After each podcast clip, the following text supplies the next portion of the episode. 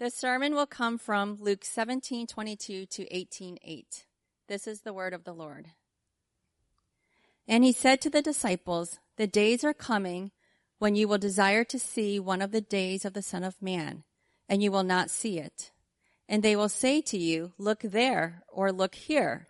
Do not go out or follow them. For as the lightning flashes and lights up the sky from one side to the other, so will the Son of Man be on his day. But first he must suffer many things and be rejected by this generation. Just as it was in the days of Noah, so will it be in the days of the Son of Man.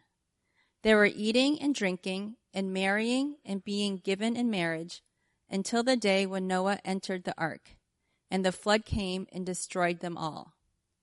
Likewise, just as it was in the days of Lot, they were eating and drinking, buying and selling, planting and building.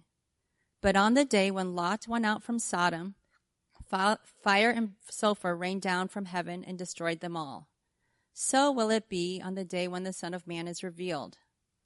On that day, let the one who is on the housetop with his goods in his house not come down to take them away.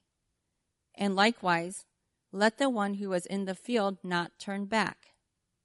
Remember Lot's wife. Whoever seeks to preserve his life will lose it but whoever loses his life will keep it. I tell you, in that night there will be two in one bed. One will be taken and the other left. There will be two women grinding together.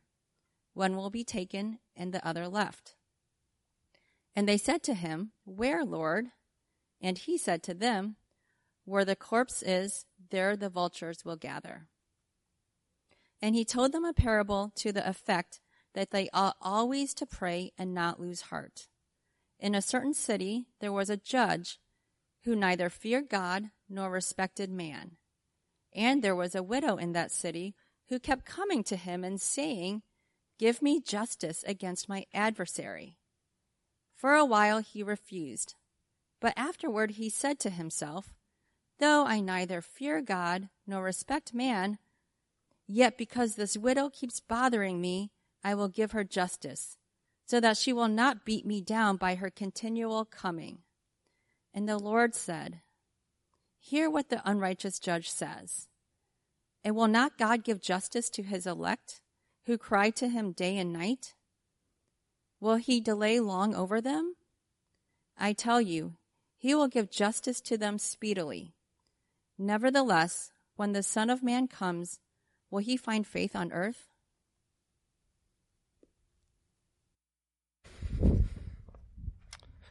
All right, kiddos, you're dismissed. Good morning. My name is Nathan. If I've not had a chance to meet you, welcome. Uh, we're glad you're here this morning. Uh, and before I answer God in prayer, answering His Word as it's been read in prayer, let me uh, do what sometimes seems like a bit of a weekly occurrence in the life of Restoration Church in the summer, and thank some outgoing members of Restoration Church. I don't see them. There they are, the walkers. So, uh, Ethan and Jenny, thank you for your work to this church. Uh, it is uh, with humble and sad hearts that we see you go, but we're so encouraged by what you're going to do. Uh, so, we're grateful for the ways that you will go for the spread of the gospel in Uganda. And so, a church is what it celebrates, friends. A church is what it celebrates. And we celebrate the sending out of people to go and work amongst the poor, amongst the forgotten people for the spread of the gospel. And Ethan and Jenny, that's what you're doing. And so we're, while we're sad to see you go, we're grateful for the work that you're doing in Uganda. And we look forward to seeing how the Lord will use you there. Uh, but thank you for the ways that you've served our church through community group leadership for quite some time, for a long time. I don't know how many years, but it's been a long time. So we're grateful. We'll miss you guys. Let's, uh, let's respond to God. Let's answer God now from His Word. Let's now answer God in prayer. Lord Jesus, we thank you for this passage. We're grateful, God, for the ways that you reveal your plans to us. And while we don't sometimes understand all of them, God, we're grateful that you have spoken. And we thank you for the privilege of prayer. Teach us to be persistent in it. We ask in Christ's name. Amen. Well, on October the 28th of the year 1787, the five foot three inch, 120 pound giant, William Wilberforce, wrote down in his diary. Uh, he wrote in his diary, just two years after he had come to faith in Christ, he says, God Almighty has set before me two great objects the suppression of the slave trade and the reformation of manners. And his fight against that slave trade cost him sleep, cost him money, cost him friends, cost him health, and it almost cost him his life. But some 20 years later, two decades, two very long decades, after fighting against the, or fighting for the defeat of the slave trade, year after tireless year, at 4 a.m. in the morning, after 10 hours of debate, on February the 23rd, 1807, in the House of Commons, passed a bill that terminated the slave trade for the entire British Empire. And it was at that moment that the House of Commons then stand and gave a standing ovation to William Wilberforce there at 4 a.m. in the morning. And as they did, William Wilberforce did not stand, but he remained seated and he wept. He wept. Why did he weep in that moment? Well, he wept because he had labored hard and he had suffered long to see one great justice take down one great injustice. And he was overwhelmed by thankfulness. By the grace of God, he was one of the fortunate ones that was able to see it come to pass. And of course, I can't count it but the Lord's providence that he saw the abolition of slavery in general throughout the, entire British Empire and died just a week later in 1833. He's one of the fortunate ones that was able to work hard and labor hard and persist, persevere in taking down one great injustice by the grace of God. He persevered and he was able to enjoy the fruit. And this, friends, is a good in- introduction to us this morning as we discuss persevering or persistent prayer. Wilberforce almost lost his life as he fought this trade, but he never gave in. And why not? because he was convinced that the trade was wrong, that it was unjust. He believed that it lied about God. He believed that it lied about his gospel. And he believed that it was bad for his neighbors and his nation of England. And so he persisted, no matter how difficult it was, to continue to fight against the slave trade. He believed that it lied about God and his gospel. And because of that, he had faith in the justice of God that caused him to persevere and see it come to an end. And because of that, he was able, one of the fortunate ones, to see the reward of it all. And this, friends, is the, uh, the lesson that we will learn this morning as we continue our short series in prayer. What we will see this morning is that persistent prayer persists because it believes God will perform His promises.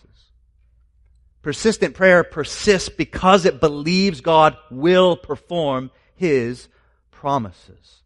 And so as you have heard it read, we will be in Luke chapter 18. We're going to look back at chapter 17 in a bit. But if you look down there in Luke chapter 18 verse 1, you see there our Lord Jesus tells a parable so that the disciples, so that we may always pray and not lose heart. He tells this prayer so that we would persist in prayer, that we wouldn't lose heart. And Jesus said this, friends, because he knew we would need to hear it. He knew that we would need to hear it. He knew that we would need to hear it because he knew that we could grow weary in prayer and stop praying. If that was not the case, if that was not a concern of his, he was not, he would not have told this parable.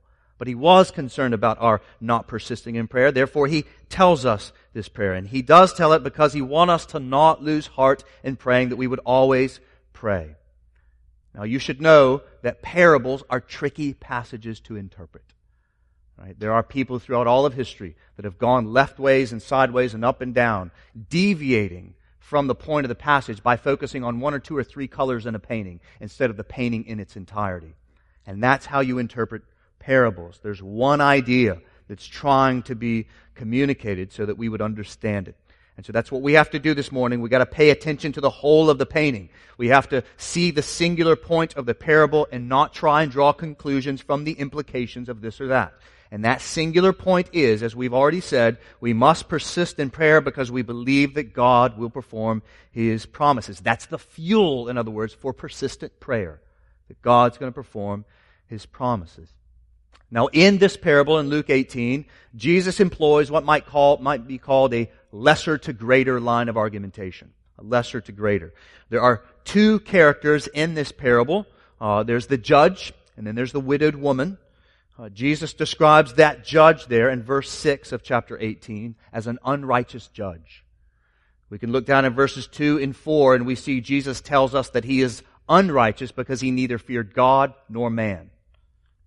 Neither feared God nor man. And then we have the widowed woman who, on the other hand, she pleads for justice against her adversary. Uh, we don't know the specifics, uh, but we can imagine a widowed woman not being given much attention in any court at this time, but especially in the court of an unjust judge. And yet this widowed woman was persistent. We see in verse 3 that she keeps coming. Verse 5, the judge is saying that she's coming, she's continually coming. She's pleading her unjust treatment by her adversary. And given the kind of character that the judge is, we are not surprised that she, that he, that judge, refuses the woman's plea. And yet in verse 5, justice is finally served to the cause of the widowed woman and her adversaries because, as the judge says, she keeps bothering me. And herein is Jesus' point. Not that we need to bother God. That's not the idea. What we see here is uh, what we find is Jesus is teaching us that we need to be persistent in the same way that the widow was persistent. Uh, Jesus is not teaching us that God in some way can be bothered. God is patient. He is kind. He loves to hear from His people. Time and again, He operates outside of time. He is from infinity to infinity. And so therefore, He cannot be bothered since He is patient and steadfast love. But Jesus' point here is this, that if an unjust judge can be persistently affected to the point of bringing justice by persistence, how much more will the God of justice speedily answer the persistent pleas of his elect? That's what he's saying. If a lesser unjust judge can be brought to bring about justice, how much more will the perfectly patient, perfectly just God answer the persistent pleas of his elect, of his people. Verses 7 and 8 of chapter 18. Will not God give justice to his elect who cry to him day and night? There's the persistence. I tell you, he will speedily give justice. I tell you, he will give justice to them speedily. So if a lesser, unjust judge can bring justice by persistence, then we can trust that the persistent prayers of God's elect will be speedily answered because God is a perfectly just God.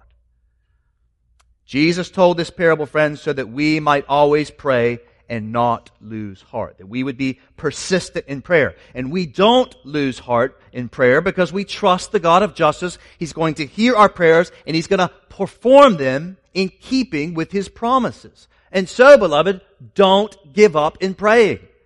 Be persistent in praying. God will not delay in answering your prayers.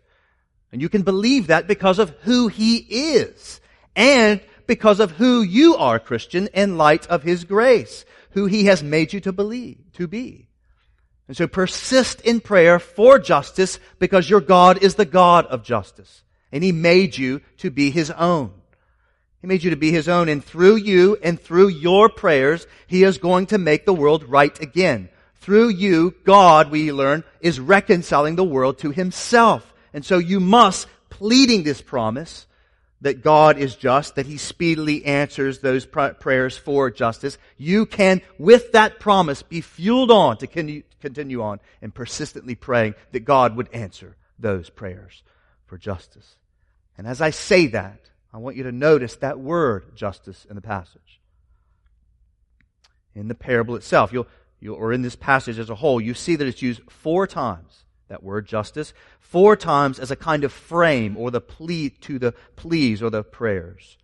And that's important to note because Jesus is not promising to quickly answer all of our persistent prayers that operate outside of matters of justice.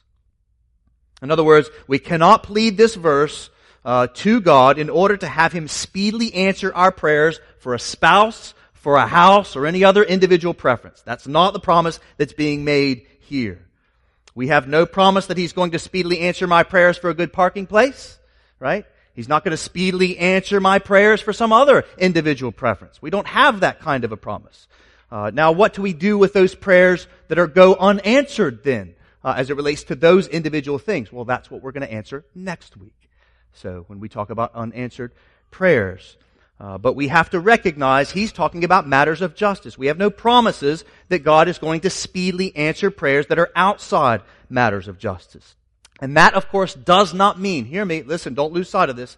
That does not mean that you should not pray for those things. You should. God loves you. He's for you. He's glad to hear from you. He wants you to bring those things to Him, all things to Him. He's glad to hear you pray for those kinds of things. But when it comes to believing the promises of God, to not delay in answering persistent prayers by His elect, we need to see Jesus is emphasizing persistent prayers for justice. Now, what, is, what does Jesus mean by justice here? Well, very simply, He means to avenge a wrong, to take down that which is wrong in the eyes of God, bring up that which is right, to pay for wrongdoing, to uphold that which is right, Again, take down what is wrong in the eyes of God in keeping with his character, bring up that which is right. And so, uh, right and wrong, friends, we need to recognize this in our day. This is really important. We need to recognize that right and wrong fits within the fabric of our world, no, no matter how hard we try to get away from it.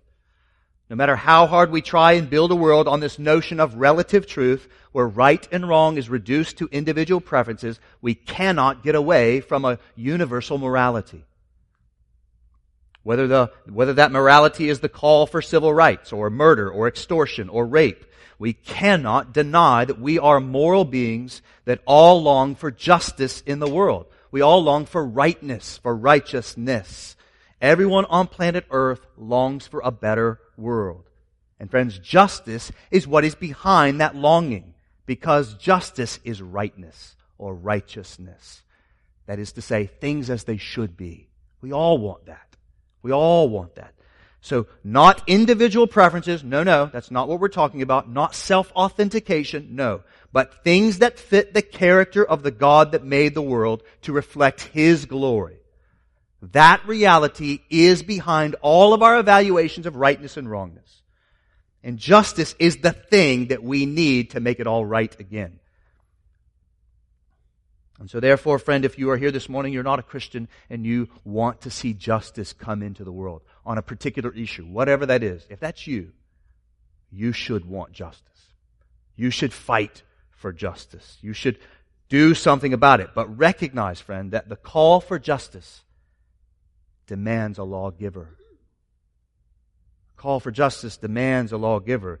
And so the question that I would have to you is, do your desires for justice fit the lawgiver's character, the just judge. And also know your calls for justice fit more squarely inside of a Christian worldview than it does a secular worldview. Because a secular worldview denies universal truth. We all want justice in some form or fashion. And here, Jesus Christ promises elect that if they persistently pray to see it come about, He's going to answer it. That's straight from the scriptures. But that promise you need to recognize from this passage is not given to those that are not in the family of God. This promise is given to those that are called the elect, God's people. It is given to those of us who by the Lord's grace, listen, not by our own merit, not by our good deeds, deeds, but by the Lord's grace that we have come to believe that Jesus Christ is Lord we have a promise in this passage. We have an exhortation to stay at praying, to keep on not growing weary in praying for justice, to see righteousness come to the earth. God will per- answer those persistent prayers for such things, and He will answer them speedily, He says. And so therefore, beloved, on the basis of this promise, devote yourself to persistently going to your Heavenly Father, who loves you, and plead with Him, as the widow does here to bring about justice to the injustices of our world in the lives of those around us for the glory of God.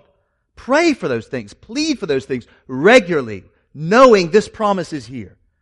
Plead for things. Pray for things like, uh, plead with God to destroy systematic segregation. Plead with God in prayer to destroy the injustices to women and the unborn. Plead with God in prayer to destroy the lies of sexual liberty. Plead with God in prayer to destroy evil regimes that cause poverty in places like Venezuela and North Korea. Plead with God in prayer to destroy the regimes that give rise to the persecution of our brothers and sisters in the faith. Ask that God would deal with those. And plead with Him not only to take down those injustices, but plead with Him also, just as importantly, that justice would rise up, which is to say, bring about rightness in those situations. So instead of systematic segregation that exists in our, amongst the African Americans and the Hispanics and the Asian communities of our nation, plead that God would bring about equal treatment, equal opportunities in those places. Plead with God that instead of the injustices to women and the unborn, plead for equal treatment and for safety. Instead of sexual liberty, plead for sexual fidelity. Instead of evil regimes, plead for regimes that bless and not take from their people. Instead of persecution, plead for religious liberty, where, as Paul advises Timothy in 1 Timothy 1, that we as Christians may live a peaceful, peaceful and quiet life plead for things such like that. And, and know, beloved, that insofar as you persist in pleading with your heavenly Father for the sake of His glory, not yours, His glory in these things, He gladly hears you and He will speedily answer you. And so let this promise be the fuel of those persevering prayers. You can be sure He's promised to bring these things about. Jesus tells us that He will not delay, so don't lose heart. Persistently pray, believing that God will make this world right. No one outside of his elect can go to sleep every night believing and resting in that promise, except you, beloved. You're the only ones. Everyone that fights for justice outside of the economy of God's kingdom, they don't have that kind of promise. They don't know if it will ever come about, but you do. And so let that fuel you in your persistent prayers. And, and let me encourage you to think about this thought for a moment. Imagine what would happen if we as a church gave ourselves right here in Northwest DC, Ward 3, if we gave ourselves to persistently praying and then living out those prayers by seeking justice here, what would happen if we did this for two, for five, for 10, 15, 20, 30, 40 years? What would happen if we give ourselves to this right here? In our own city, not even outside of Ward 3, in all of the wards of Washington DC. What if we partnered together and persistently prayed and worked this stuff out for decades upon decades? What might happen? What might happen? Or if you have to leave, for whatever reason, God is calling you to other places, maybe instead of moving around every two or three years and moving churches every two or three years, maybe you stay wherever it is you're going and you stay there for 5, 10, 15, 20, 30 years, praying that God would see justice in that community that you live in, working through the local church for the glory of Christ and the good of your neighbor. Imagine what might happen if you partner together instead of working individually. We work together as a church in our communities, long term, persistently living and persistently praying and persistently working for the glory of Christ in this neighborhood or whatever neighborhood you go on to live for. Work against the notion of moving around all the time and try to persist in a community see what might happen. The reality is, friends, I don't know that I will be here next week or next year or next five years from now. But the reality is, my wife and Joey and his wife, our plan is to persist in this community as long as I'm breathing. My plan is to die in this city and pastor this church to see what might happen what might we do? We've already seen so many things in the nine years we've been here. Imagine if we did so much more, persistently giving ourselves to God in prayer and to one another and the good of our neighbors for the glory of Christ. Maybe you might consider partnering with us long term. I know uh, some of you already have. Thank God for that. So don't lose heart. But many of you, though, maybe most of you, I trust, are believing me when I say that we should pray because God's going to answer our prayers. But I recognize that some of you right now are getting hung up on a couple words. You're getting hung up on that word speedily. You're getting hung up on that word, on those words, not delaying. God's not going to delay to answer those prayers. You can believe that God hears prayers. You can believe that God will answer them, but you're having trouble believing that He will answer persistent prayers speedily. Valid question. So let's go back and grab the context of this parable. That's going to be key in answering that notion of speed and not delaying. By the way, let me just say this at the front end. Those words, not delay, in every other portion of the Bible, it's translated patience. That helps us, I think, understand what Jesus is saying there. But let's go back. Let's grab the context of this parable. When it comes to the understanding of message, that when it comes to interpreting the Bible, you guys should know this. Those of you that have been around for a little while, the number one rule in interpreting the Bible, right? Number one rule is the same rule that we see in real estate. What is it? You should all know this. Location, location, location. Or another way of saying this, context, context, context. Luke 18, friends, is not just some random parable that Luke just sort of threw in. It's building off of what comes before it in Luke 17. So again, go back and look at Luke 17. If you look back up above verse 20, if your Bible has superscript sort of words, it probably says something like the coming of the kingdom. So those superscripts are not part of God's infallible word, but uh, sometimes, sometimes they're helpful. I think in this case, that's the case. So right before the parable in chapter 18, Jesus is teaching about his return. Right, you heard Cynthia when she read that portion of the passage. And you'll look down there, chapter 17, look at verse 30. Jesus is speaking there and he says, so will, so will it be on the day when the Son of Man is revealed. This seems to be a particular day. So it will be on the day when the Son of Man is revealed. And this day comes after what Jesus talks about in verse 25 in chapter 17 when he says he must suffer many things and be rejected by this generation that he's speaking to. And that right there, verse 25, of course, is clearly talking about the cross. And so there's the cross, verse 25. Then there's this day when Jesus, the Son of Man, returns and is revealed. That's verse 30. And we see, by the way, in verse 31 that the day that he is revealed is going to be quick. See that? He says there in verse 31, don't, if you're on top of a house, if you're on the roof, right, watching the July forks, whatever, and you see Jesus comes back, don't even bother trying to go to the elevator. Like, it's going to be that fast. And so we need to ask the question, what happens between verse 25 and the cross and the return where Christ is revealed in verse 30? what happens? And by the way, I think these verses right here are going to help us understand the speedily, the not delaying and answering prayers. What happens between the cross, 25, and Jesus, the day Jesus' return? Well, our answer in terms of why we should recognize speedily as quickly as not something that we should not trust, but it's be something we should trust is found in verses 26 to 29. Look again there at verse 26 to 29 of chapter 17. They tell us what to expect between the cross and the return of Christ. Jesus in those passages, 26 to 29, he reminds us of two historical uh, times in the life of God's people. Two very significant ones. The days before the flood and the day before the destruction of Sodom. And Jesus says the same thing about both of those periods.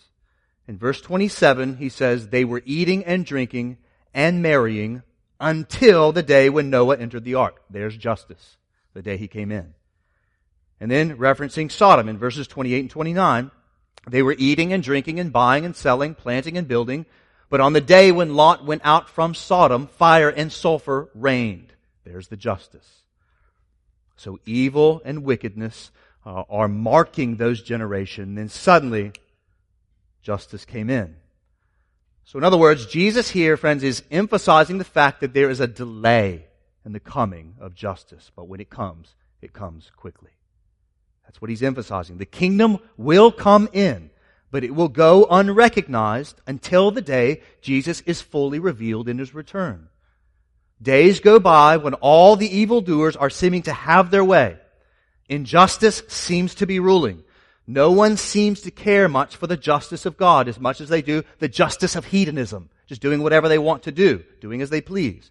In fact, Jesus even says to the disciples, look back up in verse 22 of 17, You're going to desire to see one of the days of the Son of Man, and you will not see it. But, Jesus assures us, that as it came in, in Noah's day, and as it came in Lot's day, justice did come, and it came quickly. And it's on the heels of this that Jesus tells us this parable about persistent prayer. It might be helpful if we could just stick the word therefore in. Uh, the word therefore in chapter 18 verse 1 we might better understand what Jesus means in quickly answering the persistent prayers of the elect. He has already prepared us for a delay, where there will be a world like it was before the flood, where there will be a world like it was before the destruction of Sodom, where injustices are going on day after day, where the love of man and his ways are thriving, while the love of God and his ways seem to be absent. And yet, look back up in verse 21. I didn't read this. But you'll notice in verse 21, even though all these unjust things are pervasive, the kingdom is still there. Verse 21 tells us that. In other words, the seeds are there. Just as a tulip uh, bulbs will thrive in the midst of winter, below the surface where you can't see it, when spring comes, boom, they bust forth, suddenly bursting forth. So in the same way, Christ will burst forth and return and justice will be served to the unjust. Though you cannot see it at the moment, uh, now Christ will burst forth in a moment's notice, knowing the seeds of the kingdom are already there. Quickly will it come, and you will not be able to prepare for it once it comes. And so, beloved, these are the days of Noah that we live in, you and I. These are the days of Lot that we live in. People are eating and drinking, buying and selling, paying little regard for the justice of God feeling safe in their injustices, passing or ignoring laws. And yet, in the blink of an eye, their injustices will get exposed. And they will be taken down. They will be thwarted as Christ will bring heaven to earth. And he will restore all things to himself. And the things that he will restore will be in keeping with his character as revealed in his word. And then on that day, the foolish wisdom of the world will be exposed in the light of Christ's glorious justice. And on that day, all of our persistent prayers for justice in the world, on that day, they will be satisfied. Every one of them. We will gather together in the New Jerusalem in the moments after the lightning strikes and we will say that He did it. Christ came and He brought justice to the earth and He did it not a moment too soon. We will agree on that day. We will be satisfied on that day when Christ returns and brings justice to the earth. We will be satisfied. You want to know why? Because He will be satisfied. And He is our great King. And He will bring about His justice. The apostle Peter writes in 2 Peter chapter 3 verse 7 to 10. He says, the heavens and earth that now exist are stored up for fire, being kept until the day of judgment and destruction of the ungodly. And anticipating the questions of delay, Peter then writes by the power of the Holy Spirit, But do not overlook this one fact, beloved, that with the Lord one day is as a thousand years, and a thousand years as one day. Note these next words. The Lord is not slow to fulfill his promise, as some count slowness, but is patient towards you, not wishing that any should perish, but that all should reach repentance.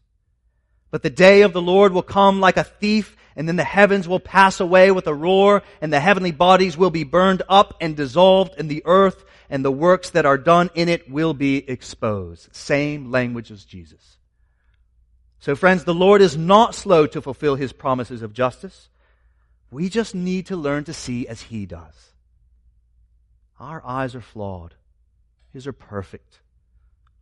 And when we look with His eyes, we see that a thousand years are as one day to Him.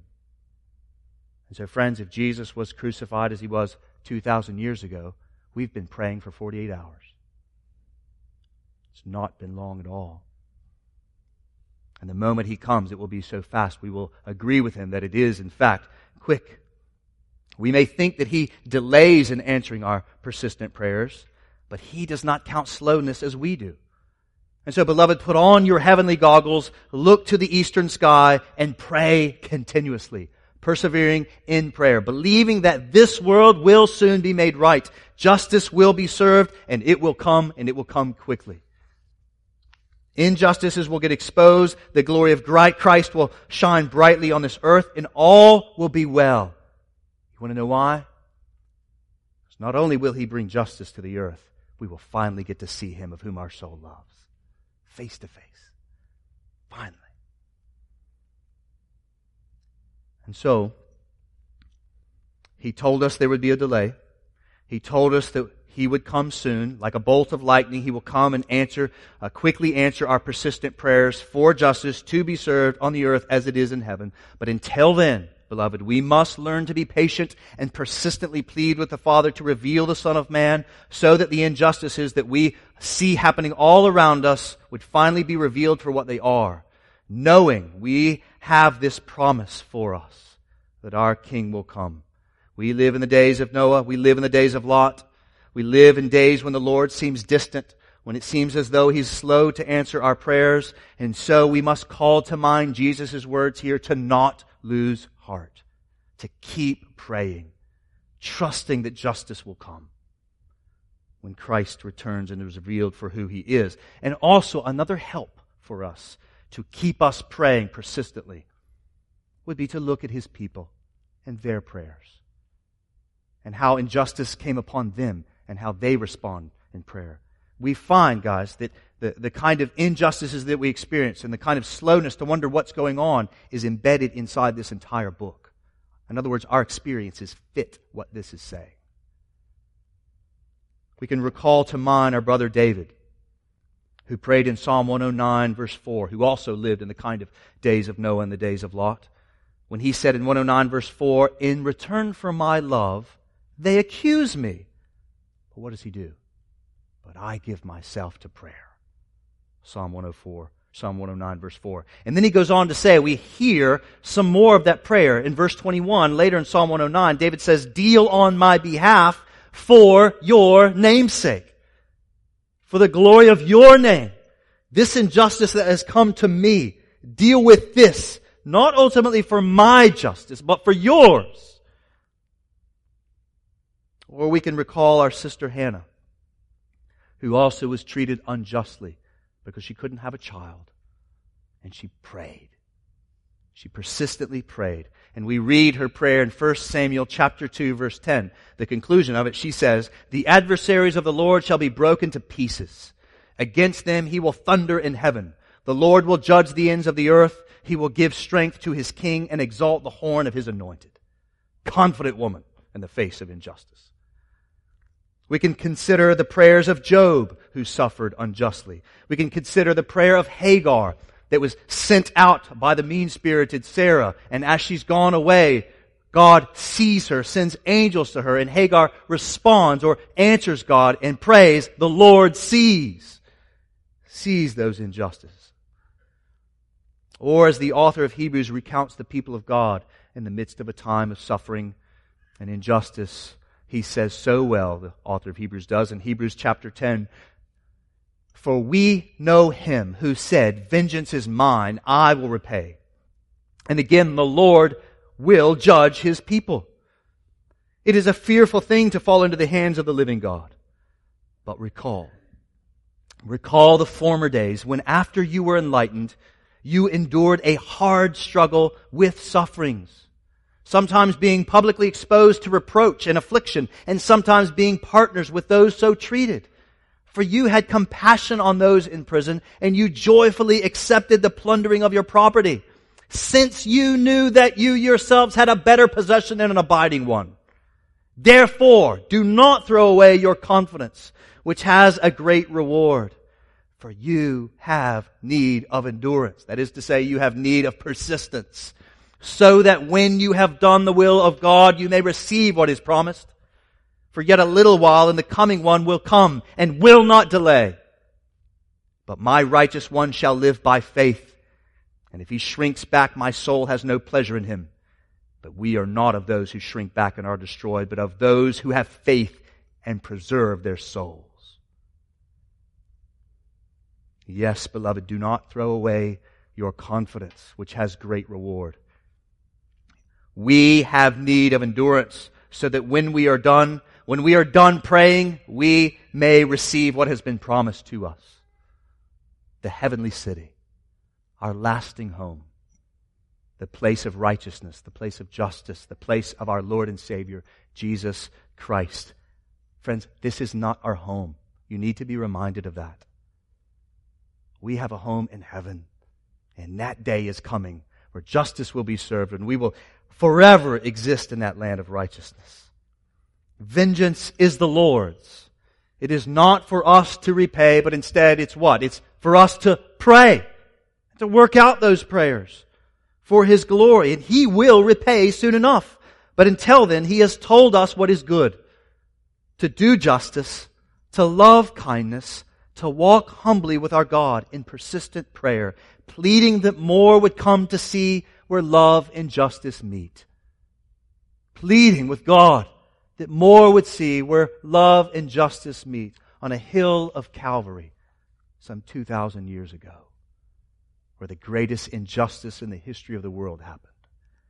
The innocent one, Christ the Lord, goes to a cross because he only testified to who he actually was. And there on the cross, where Christ was crucified, a sinner's cross, he pays the price of our redemption. Therein satisfying the justice that should have come upon us that sin. He stands in the place of sinners that believe, satisfying the justice that should come upon us. And then he then takes, for those of us that believe, he then takes, because of his work on the cross, his justice having been satisfied for us that believe, he can take his justice, his righteousness, and give it to us since the payment has been made.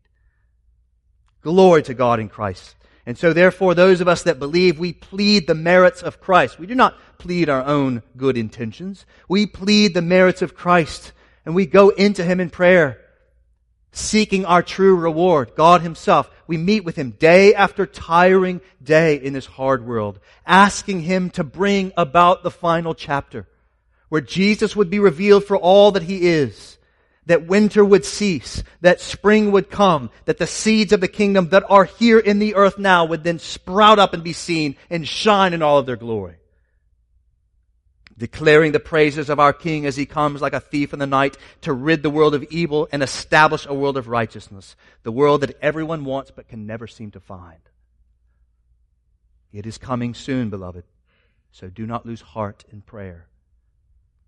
Let this promise this great hope fuel you to persistently pray. He won't delay. And friend, for you that have been trusting in lesser things to see justice in the world, can I plead with you to trust Jesus? Trust Jesus, the true judge, the one that all of us will have to answer to. Plead Him. Go to Him to be found forgiven and know what true justice is. He has come that you may have life and have it to the full. He has come, friends, so that you can persistently pray and enjoy the world made right in Christ. Come to Him in prayer. Find your reward. And for us that believe, that trust the Lord Jesus, that believe this promise, may we give ourselves to persistently praying. And as you do, as we do, let me leave you with the words of Isaiah who says to a beleaguered and beaten down people who are often void of hope, wondering where justice is, he says this in Isaiah 30, verse 18. Therefore, the Lord waits to be gracious to you. And therefore, he exalts himself to show mercy to you. For the Lord is a God of justice. Blessed are all those who wait for him. For a people shall dwell in Zion, in Jerusalem. And you, you shall weep no more. He will surely be gracious to you at the sound of your cry. And as soon as he hears it, he will answer you. And though the Lord give you the bread of adversity and the water of affliction, yet your teacher will not hide himself any more, but your eyes shall see your teacher. Hallelujah hasten the day. And so, brothers and sisters, see prayer as answering God and the work of the spread of his glory. Seek him in private prayer regularly so that your soul would be stilled in the midst of a hurting and suffering world. And thirdly, as we've learned today, keep at praying.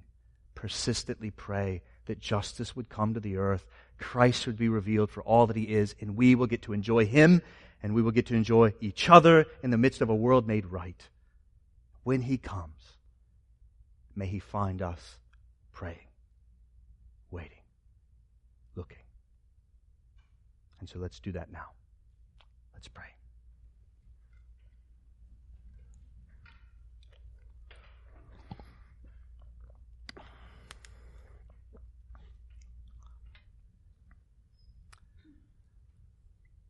Father, who is in heaven, hallow your name. May your will be done on earth as it is in heaven. Jesus, you tell us that you are coming soon. So come. Come, please. Come soon. And when you bring about your justice in the new world and you bring on your righteousness and you take down the evil injustices, exposing the world for all that is wrong and revealing in you all that is right, may you find us praying, hoping. Bring the heavenly city and help us to continue praying until that day comes. Thank you for the privilege of prayer and Christ who satisfies your justice, Father, so that we could be heard. We love you and we thank you that you first loved us. We pray in Jesus' name. Amen.